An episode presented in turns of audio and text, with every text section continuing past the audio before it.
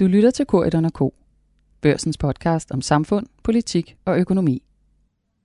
Velkommen til K1 K, og i denne uge er der i sandhed både økonomi og politik at tale om, for regeringen er kommet på banen med et længe ventet øh, reformudspil, øh, som hedder Danmark kan mere 1. Og til ligesom at få skåret det op og forstå, øh, hvad det drejer sig om, jamen, der har jeg fået fornemt selskab, vores politiske kommentator Helle Ip, Tak. vores politiske redaktør Peter Søndergaard, og vores cheføkonom Sten Bokan. Velkommen til jer. Tak for det. Tak. Altid. Vi starter med Sten Bokan øh, og med tallene. Øh, kan vi få sådan en hurtig, ikke nødvendigvis en karakter, men en hurtig vurdering af, af økonomien i det her? Er det øh, målt mod øh, andre historiske reformer? Øh, pakker, der er lagt frem af regeringer i Danmark, er det så en, øh, en stor sag til betydelig gavn for økonomien, det her? Nej, det vil nok være så meget at sige. Øh, det her det er jo en, en plan, som forventeligt øger arbejdsudbud med præcis det, som Arne-reformen plus at løse sænker arbejdsudbuddet med, altså cirka 10.500 personer frem mod 2025. Og øh, det er selvfølgelig noget, som øh, man kan sige er med til strukturelt at styrke øh, dansk økonomi. Øh, BNP forventes at være en my højere end uden reformen, men, men vi er nede i, i småtingsafdelingen. Bare for at sætte de, de 10.500 i relief, så svarer det cirka til 0,3 procent af arbejdsstyrken, som den ser ud her i 2021.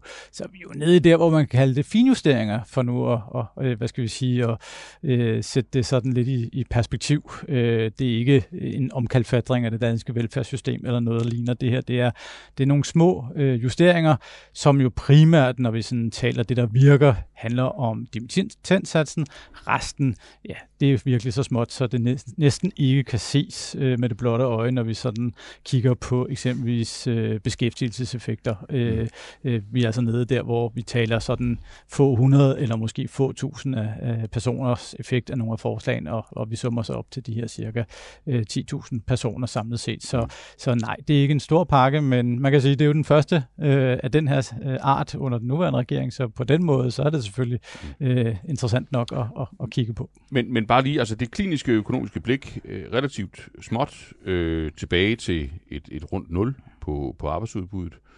Øh, en entydigt positiv komponent for økonomien, dimittentsats, øh, og så en masse andet, som du ikke lægger så meget vægt på.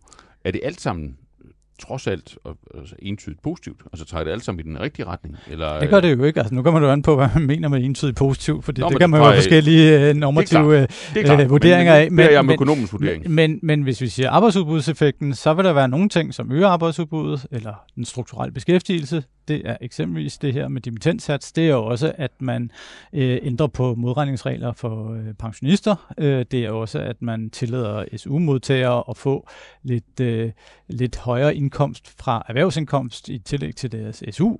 Det er også, at man afskaffer den grønne check for ikke-pensionister. Alt det er med til at øge arbejdsudbuddet. Men så er der jo så også noget, der trækker den modsatte retning. Det er blandt andet, at man øh, foreslår at hæve øh, dagpengesatsen i øh, en tre måneders periode, øh, når man øh, bliver ledig øh, med cirka 5.000 personer. Det vil 5.000 kroner. 5.000 kroner, tak. Ja, ja. Det vil mindske øh, den strukturelle beskæftigelse med ca. 1.000 personer ifølge Finansministeriets beregninger. Og så er der også en, en negativ effekt på øh, arbejdsudbuddet fra en højere aktieindkomstskat. Og det er jo så i øvrigt også en skat, som så også har nogle andre effekter, blandt andet jo selvfølgelig at gøre det vanskeligt at, at fremskaffe kapital eller forvride kapitalstrukturen.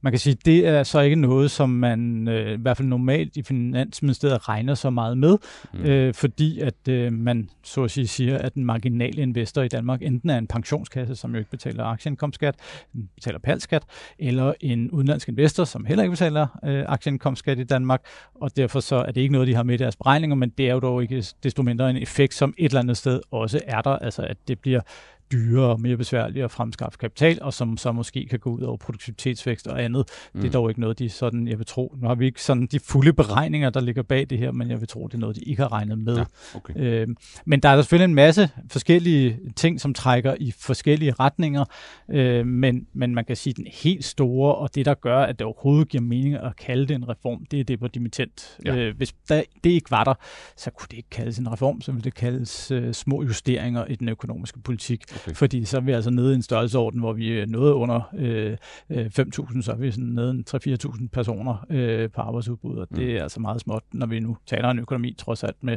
med en arbejdsstyrke på sådan omkring, omkring 3,1 millioner mennesker. Ja. Øhm. ja. Helib, øh, det er tallenes tale. Du, du er vant til sådan at, at vurdere, hvad kan man sige, øh, retningen eller, eller øh, konceptet for, for regeringsførelse i, i Danmark. Er det her, ligger det her i sådan fuldstændig øh, direkte forlængelse af alt det, vi har set de første to år fra, øh, fra øh, Frederiksen-regeringen, øh, eller eller når du sådan bladrer det igennem og, og, og mærker lidt på signalerne, er der så taler om en bevægelse? Altså det har jo været diskuteret, øh, om det her det ligesom er en, en bevægelse, øh, et, et, et gearskifte ind imod en økonomisk politik, der minder mere om det, man har kendt øh, tidligere. Ja, det synes jeg helt bestemt, at der er øh, tale om en meget markant bevægelse, og det er jo fuldstændig rigtigt, hvis man kigger øh, på de helt kølige tal på bundlinjen for arbejdsudbud, så er der ikke øh, tale om revolutioner. Altså man lapper stort set blot hullet efter, efter Arne-pensionen. Men øh, når man ser på, at de tager fat i dimittentsatsen, skærer i dagpengene for nyuddannede ledige, og i øvrigt også afkorter dagpengeperioden, så synes jeg, det repræsenterer et meget markant skifte. Vi har at gøre med en regering og et flertal, øh, bestående af især SF øh, og enhedslisten, en, regler, en regeringsblok, der de senere år har gjort en meget stort nummer ud af, at man faktisk sagtens kunne opnå en masse forbedringer øh, af det danske samfund, uden at det behøvede rigtig at gøre ondt på nogen. Mm.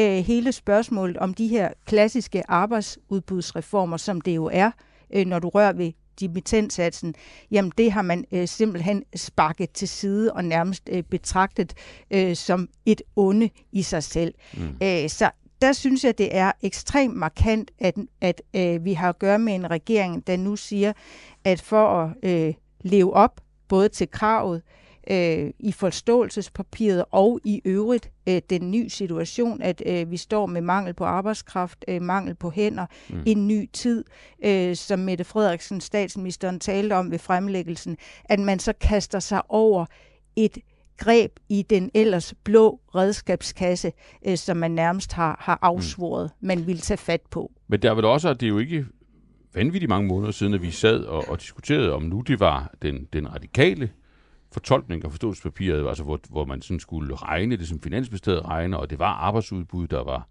der var det, man skulle, man skulle sørge for, øh, i det mindste ikke at svække, eller om det var enhedslisten og SF's fortolkning, hvor det hele var sådan lidt mere noget, man, man sådan kunne snakke sig fra. Der, vil, der har vi vel også rykket os øh, hen på et, et, sådan en, en spilleplade, der, der ligner noget, vi kender. Helt klart, og, og, og man skal ikke underkende, at det er et meget hæftigt slagsmål. Altså det, det, det daterer sig tilbage til, da forståelsespapiret blev lavet, øh, vel et af de mest hæftige slagsmål, øh, før øh, Mette Frederiksen kunne rykke ind i regeringen. Men der skete jo så det med finanslovsaftalen for i år, der blev lavet i december sidste år, og i øvrigt øh, de øh, budskaber, både finansminister Nikolaj Vammen og Mette Frederiksen selv har afleveret øh, i vores avis, at man er chippet ind på, det er de gængse regneregler, der gælder, mm. og det er øh, et løfte i den strukturelle beskæftigelse.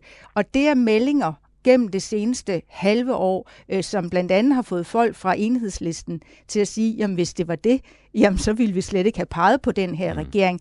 Øh, så det indeholder også et hæftigt symbolsk slagsmål, vi nu øh, så kommer til at se øh, folde sig ud i de kommende måneder, hvordan man alligevel øh, vil øh, holde, holde sammen på Rød Blok og mm. forsøge at få de her ting igennem. Yes.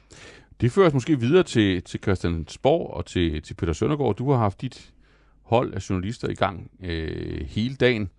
Øh, og, og hvordan ser spillet ud øh, herfra? Hvad er sådan din umiddelbare vurdering af de reaktioner, der er kommet?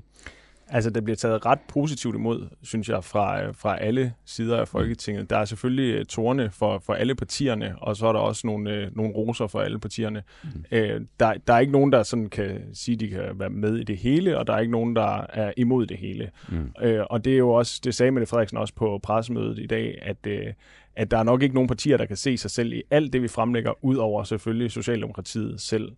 Øh, og det er jo også det, der gør det en lille smule svært at forudse helt præcis, hvordan det her forløb det kommer til at køre, fordi at man kan sige, hvis man skal forhandle det her i en samlet plan, mm. øh, så, så kræver det jo ligesom, at, at alle partierne både, øh, hvad skal man sige, tager, accepterer nogle ting, som de er modstandere af, samtidig med, at de så får nogle af de ting, de gerne vil have. Mm. Øhm, jeg kom til at tænke på den der film Zappa, øh, der jeg sad og kiggede på det i dag, at øh, hvis man vil være med i hulen, så skal man også øh, spise en skovsnegl. Ja. Og det synes jeg, det er lidt det, det handler om her. Altså hvis, hvis øh, de blå partier gerne vil... Øh, vil sænke dimittentsatsen, altså for de nyuddannede ledige, øh, dagpengene for dem, jamen så skal de så også være med til at forhøje øh, dagpengene for, øh, for, for ledige de første tre måneder, mm. hvilket vil være skovsneglen for Blå Blok. Omvendt kan man så sige, med de samme forslag, så vil det jo være noget, de røde partier vil synes var fantastisk at hæve dagpengene, men de synes ikke, det er særlig fedt mm. at skulle skære i, i dimittentsatsen. Nej. Men skal vi prøve altså på, på den baggrund øh, at, at, at få opstillet nogle scenarier, og, og det er jo podcast det her, så man man kan tillade sig lidt mere, end, øh, end når man skriver ting ned. Øh, det er i hvert fald sådan min tommelfingerregel. Øh, fordi det ser ud som om, at det er et udspil, der er øh, altså med vilje designet, som du beskriver det. Altså, at der skal være, der skal både være, der skal virkelig være noget, som alle øh, både kan købe ind i og tage afstand fra, øh, sådan at man, at man kan spille spillet øh, bredt. Og det går vel i gang relativt snart, øh, Helle Ip, men men hvad er så ligesom øh, scenarierne? Der er vel, der er vel en skole, øh, skeptisk skole, som, som peger på, at øh, jamen, hvis man skal forhandle det her under, under et, øh, jamen, så, re, så ender man relativt, relativt hurtigt øh, med øh, at være alene med sine støttepartier, øh, fordi at det er svært for, for Venstre at, at, at spise skovlstejl af, af det her omfang. Øh, og så bliver det i en langt mindre ambi- ambitiøs pakke.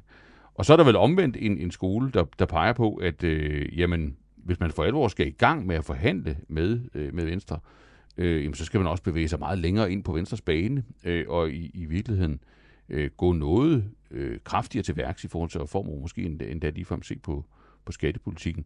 Er det også sådan, du ser det? Altså, at man enten kan, at, at vi står sådan lidt ved et T-kryds, hvor man enten, øh, enten må skrue meget op eller meget ned for ambitionerne? Ja, altså jeg tror grundlæggende, der er øh, tre sådan hovedudfaldsrum. Men derudover er der også øh, nogle, nogle besværligheder og nogle, nogle kraftige ubekendte, som gør, at jeg også selv personligt er i tvivl om her nu, hvor det ender. Mm. Det ene er de her øh, kryds, som Peter han redegør for. Altså man har lavet nogle pakker, hvor dem, der chipper ind, må acceptere det sure med det søde. Øh, Peter Hummelgaard, beskæftigelsesministeren, gjorde meget ud af at forklare, at når man skærer i, øh, i dagpengene til nyuddannede, jamen så er det altså med til at finansiere tryghed mm. øh, for rigtig mange andre øh, lønmodtagere, mm. der bliver ledige. Men øh, jeg spurgte selv Mette Frederiksen om det på pressemødet, og hun ville altså ikke svare på, at det her var nogle helt håndfaste kryds. Det vil være lidt op til partierne, øh, hvordan øh, man skulle strikke det her sammen. Mm. Så det er altså ikke mit indtryk, at de her øh, pakker står fuldstændig ved magt. Det er den ene ting, øh, mm. der gør det øh, lidt usikkert. Kan du egentlig tillade dig at gå ind og botanisere, mm. og så bare plukke øh, nogle af roserne, uden at skal sluge øh, øh, skovsnegle. Den anden ting er, som vi også har beskrevet i børsen, at det er ekstremt usædvanligt, at man faktisk laver sådan et hardcore forhandlingsforløb om vigtige mm. øh, reformer, og måske hen over midten, og afviser sit parlamentar parlamentariske grundlag i et efterår, hvor der også skal øh, falde, en finanslov på mm. plads. Mm. Så lige nu, øh, der synes jeg, at interessen må samle sig om sådan de der tre hovedudfaldsrum. Det ene er, ren rød blok parlamentarisk grundlag, jamen så kan vi jo godt regne ud, øh, nogle af de mere kontroversielle ting bliver pillet ud, og så ender vi nok For ikke... Ja, og så ender vi nok ikke med det her arbejdsudbudsmål øh, på 10.500 i hverken 25 eller 30. Må, må, så bliver det en mindre ting. Gang, må, må ja. jeg lige spørge, altså også, øh, jeg to, altså I anser for helt udelukket, at man laver en aftale alene med det parlamentariske grundlag, hvor de spiser den skovsnegl, der hedder dimittentsats, til gengæld for de andre ja. elementer. Ja. Det, der, det forudsætter blå medvirken på en eller anden måde. Ja, altså du kommer ikke til at se SF og enhedslisten øh, og de radikale støtte op om øh, en, en øh, lavere dimittentsats, øh, uden at de blå partier er med. Jeg tror faktisk slet ikke, du kommer til at se SF og enhedslisten stemme for det. det. Det har jeg virkelig svært ved at forestille mig. Så, så det er scenarie 1. Ja, enhedslisten kommer i hvert fald under nej, ingen omstændigheder til at gå med til det. Nå, scenarie 2 er så, at øh, de radikale måske sammen med Venstre faktisk lykkes med at forhøje ambitionsniveauet. Mm. At vi ikke bare i godsøjne skal lukke hullet efter Arne, men at der skal alt muligt oveni, mm. øh, som giver øget øh, dynamik, øh, vækst, skaffer øget rådrum. Mm. Det kan være skattelettelser, det kan være andre ting, der kommer i spil. Altså sådan en forkromet stor halvblå midterplan, som kommer til at lægge sig mere op Sådan en, af. som Sten Buchen ville kunne tage alvorligt. Øh, Ja. ja. ja. Ja, og som øh, tidligere regeringer, måske endda også en, du selv har været en del af engang, øh, vil synes var fin. Altså Ja. ja. en, et højere ambitionsniveau, men som selvfølgelig også vil skabe øh, raseri hos venstrefløjen.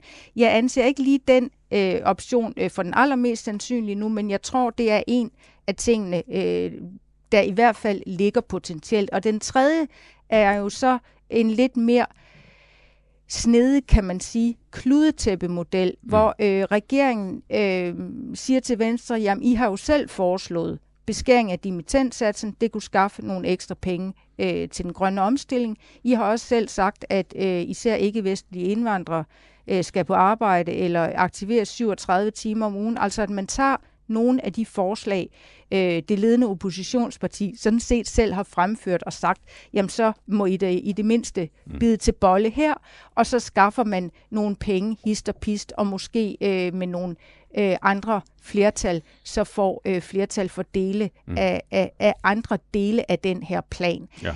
Men der er så selvfølgelig også øh, nogle strategiske overvejelser, der må spille ind øh, for Venstre, og i øvrigt også øh, for Dansk Folkepartis side, og det er, i den her situation, hvor regeringen står forholdsvis stærkt, men også har brug for andre partier end sit parlamentariske grundlag til at få gennemført den her plan. Hvor, hvor billigt vil man så... Sælge sig selv. Ja. ja. I, det var bare i forhold til option 2, altså hvor man skulle øh, hvad skal man sige, øge ambitionerne i forhold til at, at øge arbejdsudbuddet mere, som man skulle lave hen over midten.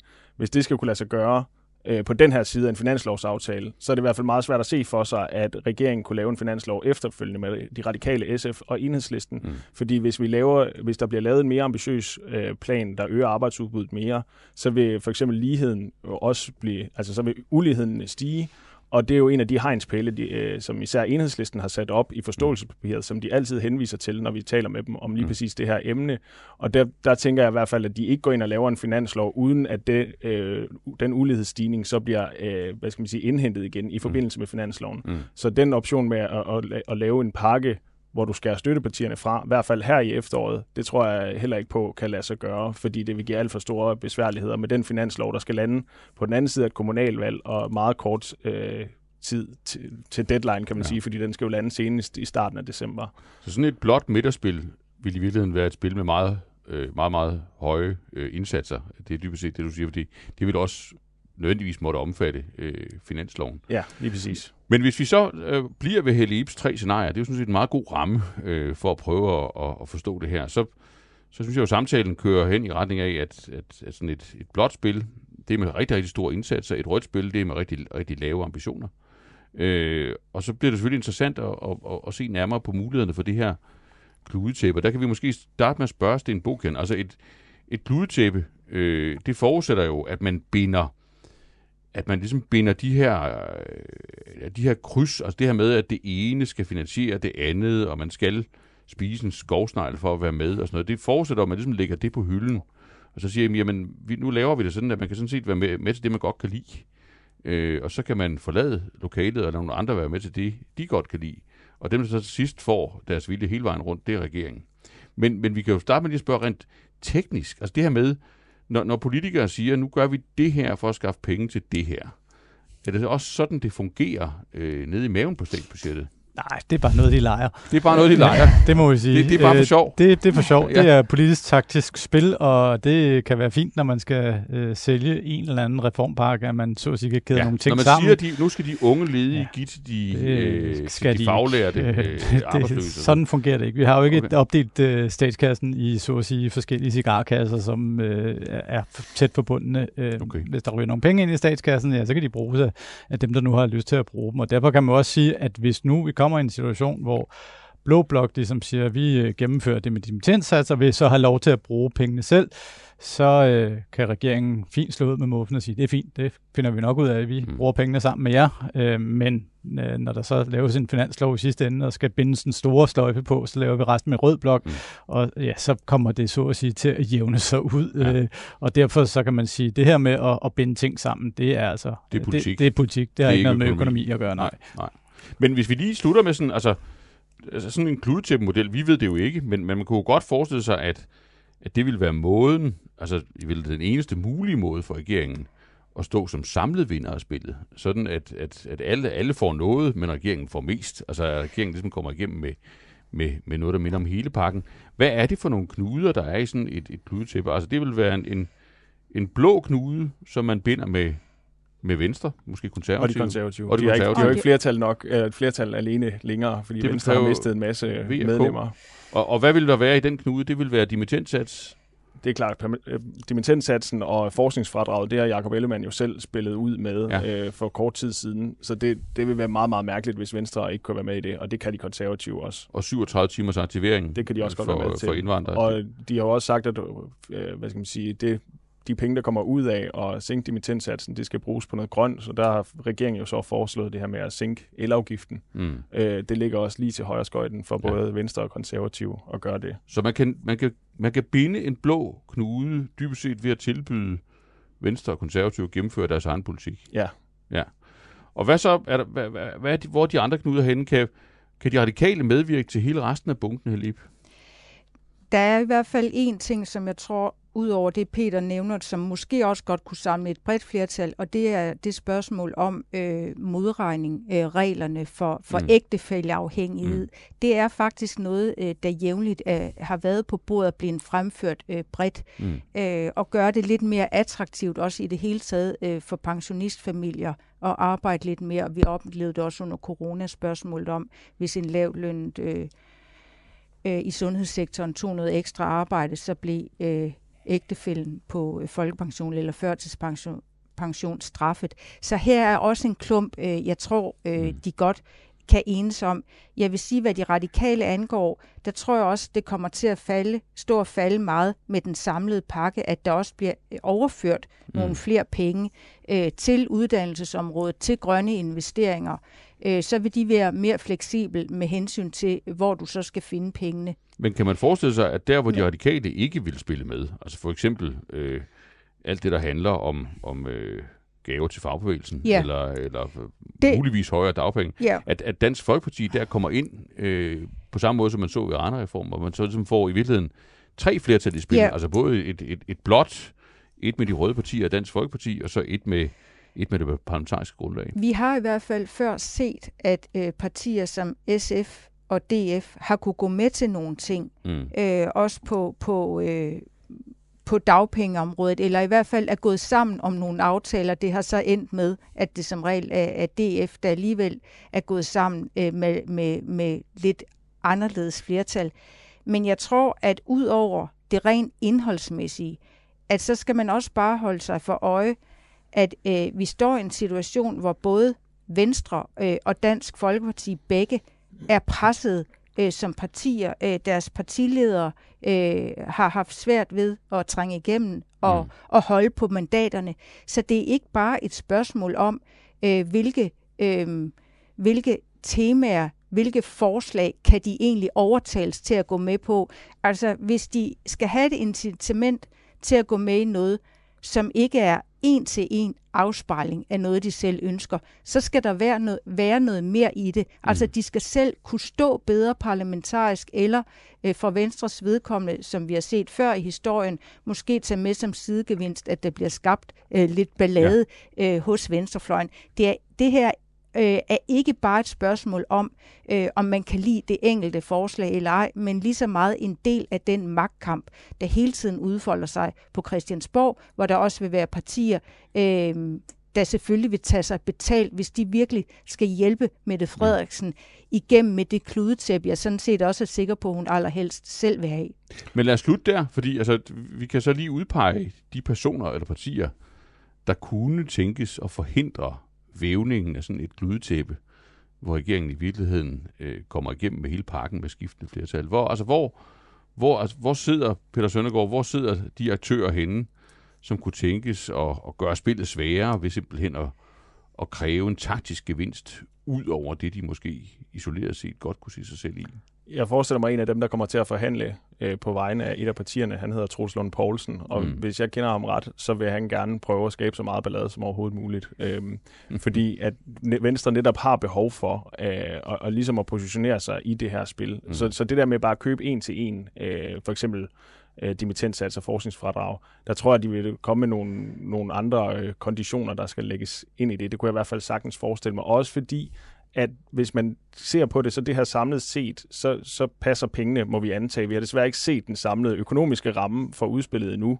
Øhm, men, men hvis man nu tog den klump ud, der hedder dimittentsats og forskningsfradrag, det vil så give et positiv proveny for statskassen, og der har vi jo allerede hørt Troels Lund Poulsen øh, i avisen øh, tirsdag øh, i børsen sige, at det er utopi at tro på, at Venstre vil være med til at finde nogle penge, hvis ikke de selv skal være med til at bruge nogle penge.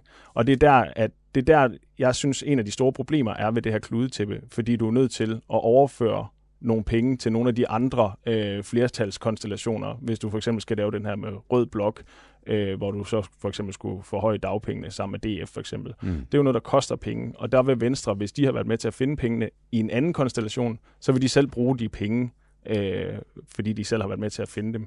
Så hvis regeringen skal lykkes med det der, så er de jo nok nødt til at finde nogle nye penge, for eksempel via rådrummet eller sådan noget, som du kan bruge ind i de andre konstellationer, som netto øh, koster penge mm. i, i de flertals øh, sammenhænge. Ja.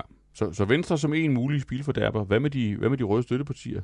Sidder de og finder sig i, øh, i, i det her? Altså det er jo lodret imod den læsning af forståelsespapiret, de, de har haft indtil for ganske få måneder siden. Det er ikke mit indtryk, at udspil i sig selv gør dem mere hissige, end de var i forvejen. Jeg er helt enig med Peter i, at der, hvor der kunne opstå et kæmpe drama, var øh, hvis vi øh, zoomede ind på øh, den, jeg kaldte model nummer to, mm. altså en kæmpe øh, ambitiøs videreudbygning øh, med Venstre hen over midten, øh, med skattelettelser og ting, som øh, bongede kraftigt ud på Gini-koefficienten og, og skabte mere ulighed på mm. bundlinjen, så vil der være et problem i forhold til enhedslisten. Men det er mit indtryk her nu, at der, øh, hvor deres øh, røde linje går, faktisk handler mere om spørgsmålet om ydelser. Mm. Øh, noget, som ikke er med i dag, men som handler om, øh, hvordan skal de fattigste øh, børnefamilier stilles fremover i kontanthjælpssystemet. Mm. Så det er ikke sådan, at øh, jeg ser øh, for mig øh, en regering, der vælter eller må udskrive valg øh, mm. det her ja. efterår, lige med udgangspunkt i det her. Og der skal man jo så også bare huske, at de rent faktisk har fremlagt et udspil, regeringen, som øger ligheden. Og det er jo, altså, der har været meget semantisk diskussion om det her med beskæftigelse eller arbejdsudbud mellem de radikale og enhedslisten. Men for enhedslisten har det jo i høj grad handlet om, at hvis du øger arbejdsudbuddet, så vil det ofte også øge uligheden. Mm. Øh, og der er det jo faktisk lykkes med regeringen at lave et udspil her, som både øger arbejdsudbuddet og øger ligheden. Godt nok ekstremt marginalt, men det er trods alt øh, i den rigtige retning set med enhedslistens briller. Mm. Og på den måde tror jeg, at hvis hvis de bliver inden for de hegnspæle der, som enhedslisten ynder at kalde det, ja, så tror jeg heller ikke, at de kommer til at skabe sådan voldsomt meget ballade. Men det kan måske så få os til at slutte øh, hos Sten Bogen, for det at blive inden for de hegnspæle er vel præcis det, der gør, at du finder den økonomiske virkning er det her forslag relativt begrænset, eller hvordan? Ja, det må man sige. Men mindre der kommer noget nyt og overraskende på bordet, så er det her ikke det, der øh, løser øh, dansk erhvervslivs ma- mangel på arbejdskraft. Om ikke andet, så bare fordi det her kommer til at tage tid, før det får effekt. Øh, mm.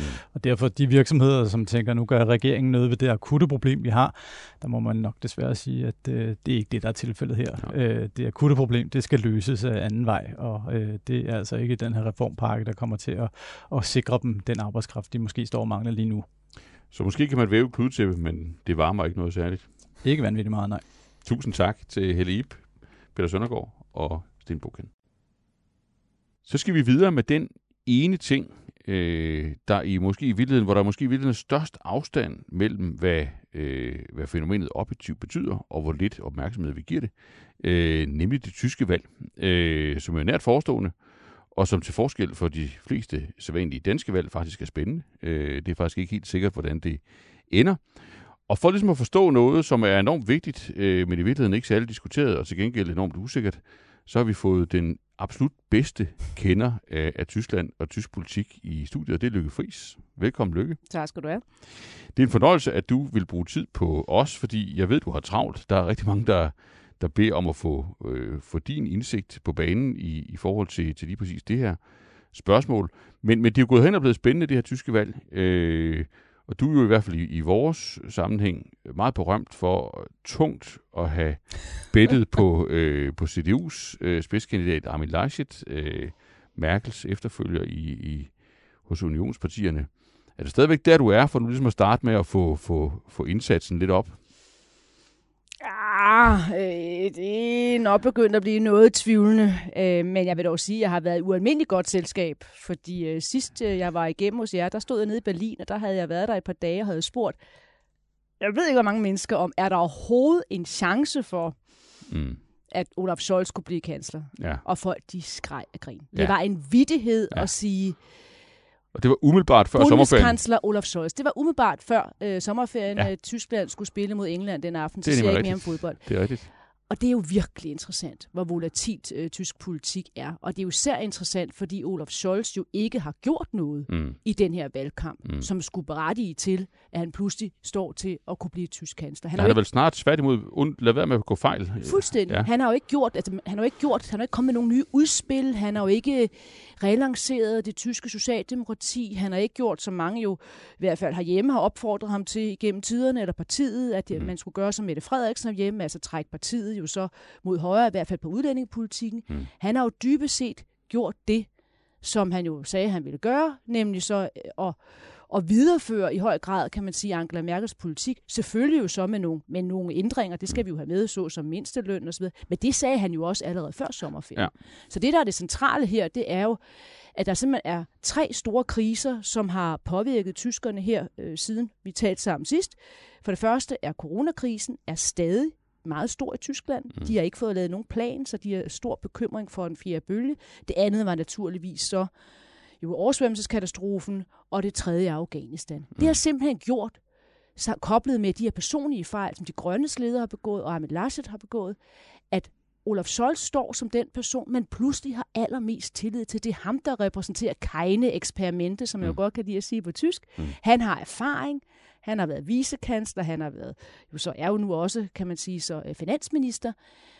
Og han er pludselig gået hen og blevet det sikre kort. Der er Mm. lachende drittet, som man siger på tysk, Mm. når de andre begynder at gå fejl osv., så er han pludselig virket som stabile kort. Men, men kan du lige forklare os den dynamik i, i tysk politik? Fordi jeg, jeg, havde lejt, jeg har jo ikke lige så gode kilder, som du har, men jeg havde lejlighed til at tale med sådan en dansk øh, kommunalpolitiker, som med et smil på læben øh, berettede om, at man havde rekrutteret øh, Olaf Scholz som taler til KL's øh, topmøde. Og han havde ikke sådan helt været i stand til at fastholde øh, forsamlingens interesse, så der var blevet sådan lidt, lidt sniksnak i krogen til sidst. Det var da han var borgmester i Hamburg. Mm. Så det er jo ikke nogen stor karismatiker, vi har med at gøre øh, her. Altså, hvad, hvad er det, der sker, øh, når lige præcis den type politiker øh, bliver sådan den mest foretrukne kanslerkandidat blandt, øh, blandt tyskerne? Er det sådan, er det sådan et, et, noget særligt ved tysk politik, eller, eller ser du som et mere generelt træk, hvor vi måske bare indimellem overvurderer, eller rettere sagt undervurderer de her stabile kandidater med høj troværdighed, når vi, når vi vurderer valg af politik? Eller er, er det særligt tysk, eller er det mere generelt? Ej, jeg vil sige, jeg synes, det er særligt tysk. Det er jeg så særligt tysk. også, at New York Times havde en meget, meget hård øh, artikel om den tyske valgkamp. Mm. Øh, nej tak til karisma, og så havde de følgende karakteristik af Olaf Scholz, som var, det er lige så kedeligt at høre ham tale, som det er at se vand koge. Mm. Så set udefra er det ekstremt kedeligt. Jeg har også selv haft øh, mulighed for i forskellige sammenhænger og han møde Olaf Scholz, og der, han, taler ualmindeligt lavt, så man skal virkelig koncentrere sig på at høre, Mm. hvad, han, hvad, hvad han siger. Men, men jeg tror, det her med, at tyskerne jo generelt ikke kan lide de store armbevægelser. Altså, Angela Merkel, kunne hun, have kunne hun være blevet det helt store hit andre steder i Tyskland? Mm. Spørgsmålstegn, jeg ved Mm. det ikke. Olaf Scholz står bare nu i den situation, hvor der er så mange kriser, som så værende den der, ja, det sikrer kort på Mm. en eller anden måde. Mm. Men valgkampen drejer sig jo, det er jo meget vigtigt at sige, for det første ser vi jo nu, at vi har en nedsmeltning af de store partier i tysk politik. Hvis det lykkes for Olaf Scholz at blive kansler, så vil han jo blive kansler med den, det mindste øh, Ja. antal Ja, stemmer. det er sådan 25 procent. 25 procent, det er jo, altså tidligere har man jo haft været langt over 30, øh, når Mm. man skulle danne en, en regering. Så det er jo ikke fordi, at han jo har formået at forny det parti. Det tror jeg er meget vigtigt for forståelsen. Mm. At man ikke pludselig ser det her som være nu sejre ved det Socialdemokratiet i Tyskland. Fordi de gjorde sådan set det efter valget sidste gang, at de jo blev tvunget Mm. de blev jo næsten sådan her bundet i hænder og fødder. Altså, I bliver nødt til at gå i regering med Angela Merkel igen. Mm. Det ville de jo ikke, men da de liberale ikke ønskede at gå i regering, den såkaldte Jamaica-koalition, om at Tyskland skal danne en flertalsregering, så blev de jo mere eller mindre tvunget. Mm. De ville jo, og det sagde Martin Schulz, der var leder dengang, vi skal gå ud af den her regering, vi skal være opposition, for på den måde at komme i fitnesscenter, var hans udtryk, for at få ny os, for at på en eller anden måde relancere et socialdemokratisk projekt. Mm. Det måtte de ikke. De er to en forholdet for Tyskland, Mm. Og det er jo faktisk det, der nu går hen og viser sig åbenbart ironisk set at være deres øh, helt store øh, mm. chance, fordi mm. så har de jo netop haft Olaf Scholz, som jo så kan sige nu, at jeg er lige så meget Angela Merkel, næsten som Angela mm. Merkel, kan stå med hænderne og sige, at jeg kan være kanslerinde, fordi han jo har været igennem den her krisesituation, corona med hende, mm. og håndteret den egentlig meget godt. Og så pludselig har han jo så fået nogle, nogle credentials øh, mm. på, på, på skulderen, der gør, at han kan fremstå som værende kejne eksperimente.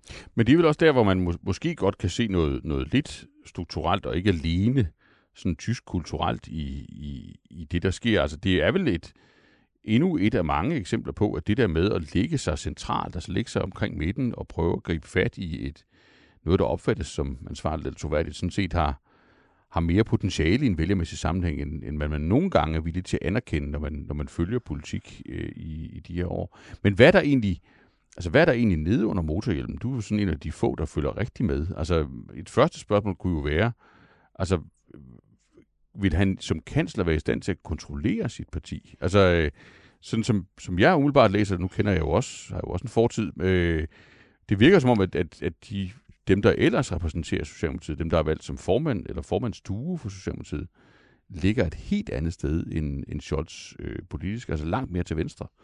Hvor, hvor står magtbalancen der i en situation, hvor man faktisk skal, skal varetage øh, kanslerembedet? Ja, det er der jo ingen, der ved. Altså, og det er jo det, der er det helt, helt store spørgsmål. Ja.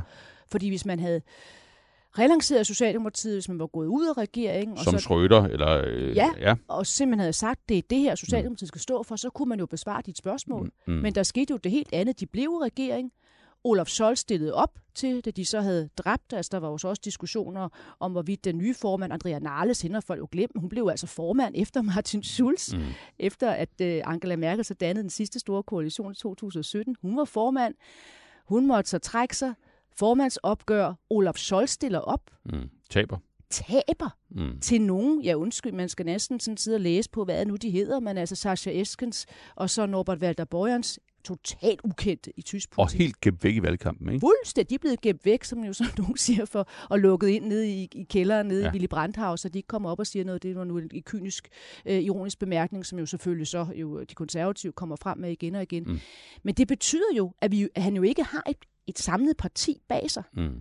Og derfor ved man reelt ikke, hvad der sker, når han så kommer i regering. Men han være magtfuld nok til så også, når han skal sætte sit hold, til så at sige, jamen jeg kan tage dem, der primært er fra hans fløj af Socialdemokratiet, som i høj grad er den midtersøgende linje. Mm, ja. Men det ved man jo ikke, og der kommer vi jo virkelig ud i noget, der bliver spændende. Det bliver jo så i givet fald, hvem kommer han til at regere med? Ja, fordi det kunne jeg nemlig godt tænke mig at prøve at få dig til at spekulere øh, lidt i, fordi det vel i virkeligheden, altså et af valgresultatet og, og, og hvor stemmerne lander, men det afgørende bliver vel i næsten alle udfald, så bliver det vel koalitionsforhandlingerne. Øh, og, og man skal vel have tre partier med i sådan en tysk regering øh, næste gang. Er det ikke sådan, det er? Jo, øh, der skal man sige, at for det første, øh, så skal man i Tyskland, det er så tradition, kan man så sige, mm. det er ikke på grund af forfatningen, men efter jo så... Øh, situationen med 1. og 2. verdenskrig, Weimar-republiken, der er det blevet en tradition i det nye moderne Tyskland, at man skal danne en flertalsregering. Ja. Og som situationen er nu, øh, så vil det være første gang siden øh, slut 50'erne, at der skal tre partier til for ja. at danne regering. Så det vil jo i sig selv... Det er i sig selv dynamisk. Ja, nu er der jo nogen, der har prøvet at sidde en trepartisregering. Ja, ja, det kan du Og tro. det var, det var vist ikke helt let, nej, nej, har, jeg, læ- har jeg læst mig til. Ikke? Så måtte vi jo af med det ene parti. Ja, præcis, ja, det, ja, altså, det, kan jo, det, kan jo ja. godt blive, det kan jo godt blive en udfordring. Ja. Så, så det er jo i sig selv jo meget interessant. Mm. Hvordan lykkes det så? Mm. Og lykkes det? Så jeg vil godt lige her øh, komme med endnu en forudsigelse, at det kan bestemt ikke udelukkes, at man lander i en situation, hvor man skal forhandle meget længe. Mm. Øh, det er jeg faktisk sikker på. Sidst forhandlede man 172 dage. Men man kan også godt forestille sig, at man må på den igen. Det måtte man jo sidst. Det lykkedes ikke med Jamaica-koalitionen. Så måtte man prøve at danne en, en ny, en ny Så når du siger på den igen, så mener du, altså, så er der et scenarie i, ja. i din bog, hvor man altså hvor det ikke lykkes. Lang, dramatisk valgkamp. Ja. Øh, først den ene, så den anden, så den tredje kandidat ja. står til at vinde øh, en overraskende ja. øh, vinder fra baghjul. Ja. Lange forhandlinger. Det er jo sådan noget, jeg håber på. Lange forhandlinger, så kan du komme ja, besøge os igen, igen og igen. Ja, ja, det. Og så ender vi tilbage med en stor koalition med de samme to partier. Nej, det tror jeg så ikke, det vi tror gør, du så fordi ikke. der er ikke stemmer nok. Okay, så på den igen betyder hvad? Det betyder, at man skal prøve så at danne en, en anden trepartierings, anden trepartisregering. Okay. Det vil sige, at man kunne forestille sig, at Olaf Scholz han starter med at sige, jeg vil lave den her øh, trafiksignals øh, koalition, altså det vil sige jo så med, med, med SPD, med øh, de link, øh, undskyld, hvad hedder det, med FDP og så de grønne. Ja. Så man, man siger Og simpelthen, vi det, prøver og det vil være at- hans første valg, hvis man sådan skal prøve at tolke ham. fra, Ja. fordi jeg tror ikke, han vil være så begejstret for at regere med de linke, øh, som Nej. for eksempel ønsker at omdanne NATO til et øh, forsvarsforbund med Rusland. Nej. Spørgsmålstegn. Nej. Nej. Det tror jeg ikke. Nej. Så det vil han jo prøve på. Ja. Men jeg kan da godt allerede her få diskutere, at det bliver ret svært. Ja. Fordi FDP, som ikke ville regere med Angela Merkel, fordi det var for meget at rykke mod venstre. Mm. FDP, der ønsker, at skatterne skal sættes ned. Mm. Der ønsker at have en vækst- og stabilitetspagt, øh, hvor der kommer skarpere sanktioner. Ja. Kan han, Christian Linde, regere så med SPD, der jo siger, skatterne skal op, vi skal have en blødere vækst- og stabilitetspagt, vi skal også have en permanent øh, jo så, øh, genopretningsfond, spørgsmålstegn. Det er virkelig nogle hårde Og, forhandlinger. og vil man allerede der i de forhandlinger se de liberale lave sådan en eller anden vurdering af, altså et er, om man kan lide kanslerkandidaten, noget andet er, om hans parti i virkeligheden er til at regere sammen med. Altså vil man se de sprækker komme frem allerede, når man sidder ved forhandlingsbordet øh, med de liberale? Ja, det vil du se. Det vil man se. Det vil du se. Øh, Men det afgørende her vil jo så være, har Olaf Scholz et alternativ? Mm. For hvis jeg nu var Christian Lindner, så kan det jo godt være, at jeg så vil tænke, hmm, hvis jeg ikke tager en forholdet Mm. og indgår en regering med Olaf Scholz og de grønne, så kan Olaf Scholz, hvis det nu er sådan, at valget er faldet ud, så kan han jo indgå en regering med de grønne og de linke. Ja. Der er det mit ansvar. Jeg tager nu ansvar, fordi jeg sidst gik jeg på forhandlingerne, og det kan man ikke gøre to gange træk, kan man så Nej. sige.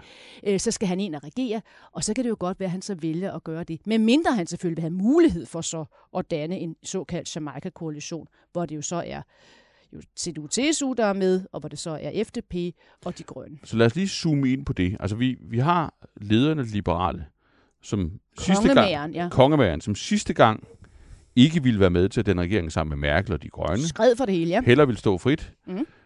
Men som denne gang, siger du, vil være altså under et større pres, eller fordi der ikke rigtig er nogen, noget logisk alternativ til, at han går med i en regering, så vil det være en, altså en, en, en rød-grøn koalition med de linke, øh, der, der bliver alternativet. Men, men så åbner du også for, at han kan vælge at, at slippe ud af kniben, ved i stedet for at gøre, gøre Laschet til kansler. Øh, ja hvis... Selvom Laschet har tabt valget med et brag. Ja, men det kræver der selvfølgelig af flertal. Ja, Og det er jo så et godt spørgsmål. Ja. Og det er derfor, jeg siger, så kan det jo godt være, at man så først prøver nogle af de her modeller, og det viser sig, at det, det lykkes ikke. Og så må man så samles igen omkring det bord. Og så er der jo også den mulighed, at man siger, okay, vi laver en såkaldt Tysklands koalition. Ja. Og i dag vil jeg jo afvise det fuldstændig. Ja. Men havde du inviteret mig i 2017, og du havde spurgt mig, kan du se din krystalkugle, at øh, efter det her valg, så regerer CDU TSU sammen med SPD, så har jeg sagt, det kan jeg overhovedet ikke forestille Nej. Mig. Men så skete der jo bare det, at forhandlinger brød sammen, man skal danne en flertalsregering i Tyskland, ja. Og så landede det alligevel. Ja. Så who knows, det, Nej. så vil der komme stort pres, og Tysklands koalition, det vil jo så dybest set være en stor koalition, Mm. som vi har i dag, måske nok som er omvendt kanslerpost, hvor Ja. det så er Scholz, øh, og så kommer jo så øh, de liberale så med i den. Ja. Og hvad så med den, den, grønne brik i det her spil? Mm. Altså, hvor fleksibel er den? Vil den kunne regere både med Scholz og med Laschet, øh, alt efter hvor, hvor det liberale løber hen? Ja, det vil de kunne, men det er klart, at hvis øh, de kommer i en situation, hvor øh, Laschet øh, bliver mindre end Socialdemokratiet, så bliver det vanskeligere selvfølgelig så Ja. for, for de grønne at få opbakning til, at, øh, at de skal gå i regering med, med, med Laschet. Mm. Altså, øh, men, men der må vi altså også lige have med, at vi har jo en meget volatil situation, når vi ser på målingerne. Det er klart, Mm. momentum kan vi slet ikke diskutere her. Det er jo Nej. helt vildt momentum, Olaf Scholz og SPD har haft. Ja. Ja. Altså det, vi talte sammen sidst, og det var jo så igen i juni måned, slutningen Mm. af juni måned, der førte Laschet med 10 procentpoint Ja, i målingerne. nu er han bagud med fem. Altså, det er jo en helt altså Mm. exceptionel øh, udvikling, også nedsmeltning, øh, man har set. Og mm. man Mm. kommer jo selvfølgelig heller ikke udenom, at Armin Laschet jo så også begår de der øh, fodfejl, som jo så også Anja Baerbock har begået. Men Ja. altså det her med at grine på det forkerte tidspunkt, var jo Mm. virkelig noget, det kunne man jo også have fornemt, da han gjorde det under oversvømmelseskatastroferne, det ville gøre ondt Mm. på ham. Årsagen til, at det gør ekstra ondt på ham, det tror jeg er vigtigt for forståelsen, det er jo, at han var jo aldrig nogensinde udset til at blive Angela Merkels øh, afløser. Nej. Det var jo hende med det lange navn, Annegret Kramp-Karrenbauer. Mm. Og det gik så ikke, og så var det lange opgør, og så kommer han så ind, og ja, han har jo været en afgørende politiker, fordi han er jo så er ministerpræsident i Nordrhein-Westfalen, en meget stor delstat. Men han har jo aldrig spillet nogen rolle på den store På national scene. national scene. Nej. Og så første gang tyskerne for alvor ser Armin Laschet, bortset fra selvfølgelig, da han så bliver kåret til at være kanslerkandidat og bliver formand, det er, det han griner. Mm. First impressions last. Og det har jo så virkelig været noget, han ikke har været i stand til at, Mm. at komme af med igen. Mm. Hvis vi så slutter på den politiske substans, hvor altså et er jo, om, om man kan finde ud af at regere med hinanden, og, og hvem der stoler på hvem. Men, men hvor ligger knasterne henne, hvis vi sådan skal igennem et par hundrede dage med, Mm. med regeringsforhandlinger? Altså, hvor, hvor er i virkeligheden de store politiske udfordringer? Altså, klimasagen, skal vi regne med, og det er jo også noget, der engagerer dig, Mm. skal vi regne med, at vi i næsten alle udfald ser et Tyskland, som sætter ambitionsniveauet op i klimapolitikken til noget, der minder om det, vi kender øh, her i, i Danmark? Eller er det i virkeligheden meget afhængigt af, om koalitionsdannelsen løber den ene eller den anden vej? Nej, altså det vil jeg ikke sige. Altså, Det vil ikke jeg vil sige, at, at øh, som, som dansk erhvervsliv kan man trygt regne med, at en ny tysk regering vil sætte turbo på den grønne omstilling og vil sætte turbo på digitaliseringen. Og Ja. det hænger sådan set også sammen med, at det er de forpligtet sig til via EU, og også via EU's øh, store genopretningspakke, Mm. hvor de jo så også der jo lader størstedelen af pengene gå til det. Mm. Så det, det skal vi sige, og så skal vi selvfølgelig også have med, at øh, forfatningsdomstolen i Tyskland, Karlsruhe, nåede jo at komme med en dom, som noget af det sidste, da det her parlament stadig, det er jo jo stadigvæk parlamentet, men noget af det sidste, den store lovgivningspakke, man vedtog Mm. i den tyske forbundsdag, det var jo at øge reduktionsmålene betragteligt. Ja. Og det kan man jo ikke ændre. Så Nej. det er det første, man skal sige. Det andet, man må have med, det er så, at desværre er det meget svært at svare på, hvad er de politiske projekter Mm. for Olaf Scholz, og så også for øh, TDU-TSU, altså fra Armin Laschet.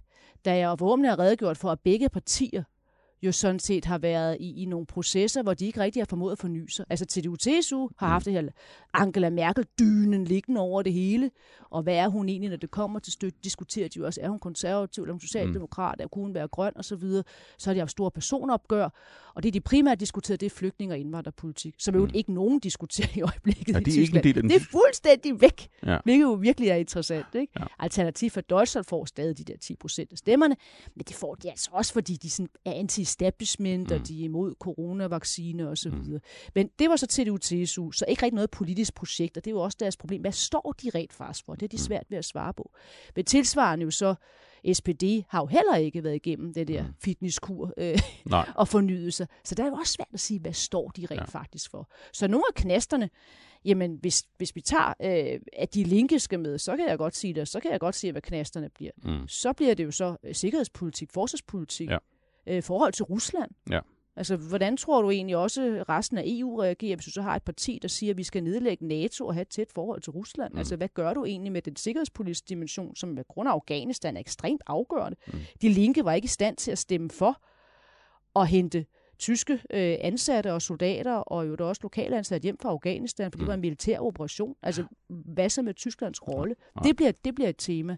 Men så er det klart, skal man danne regering med FDP, og Mm. det leger vi stadigvæk, at det er Olaf Scholz, ja, så bliver sådan noget som EU's genopretningsfond, den bliver ret central. Mm. Fordi hvad skal man gøre fremadrettet? Skal vi have en, en stærkere sådan, finanspolitisk muskel i fællesskab? Ja. Det, Ja. siger, det siger jo så Olaf Scholz ja. Det siger, hvad hedder han, Christian Lindner, det kan du glemme alt om. Mm. En moderniseret vækst- og stabilitetspagt, hvor øh, klimainvesteringer, det er ligesom om er en form for god gæld. Mm.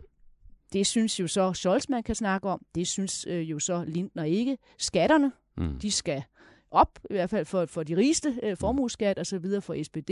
Hvad skal de for FDP? Der skal de ned.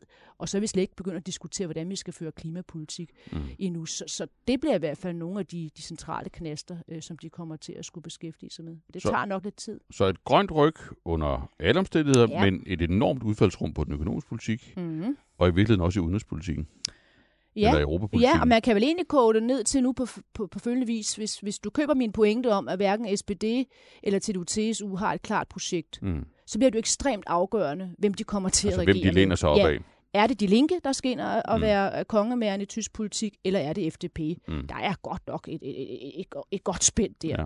Og det bliver altså uhyre øh, centralt, selvfølgelig også for, for, for Danmark øh, Mm. at følge, for det får jo også konsekvenser øh, for os.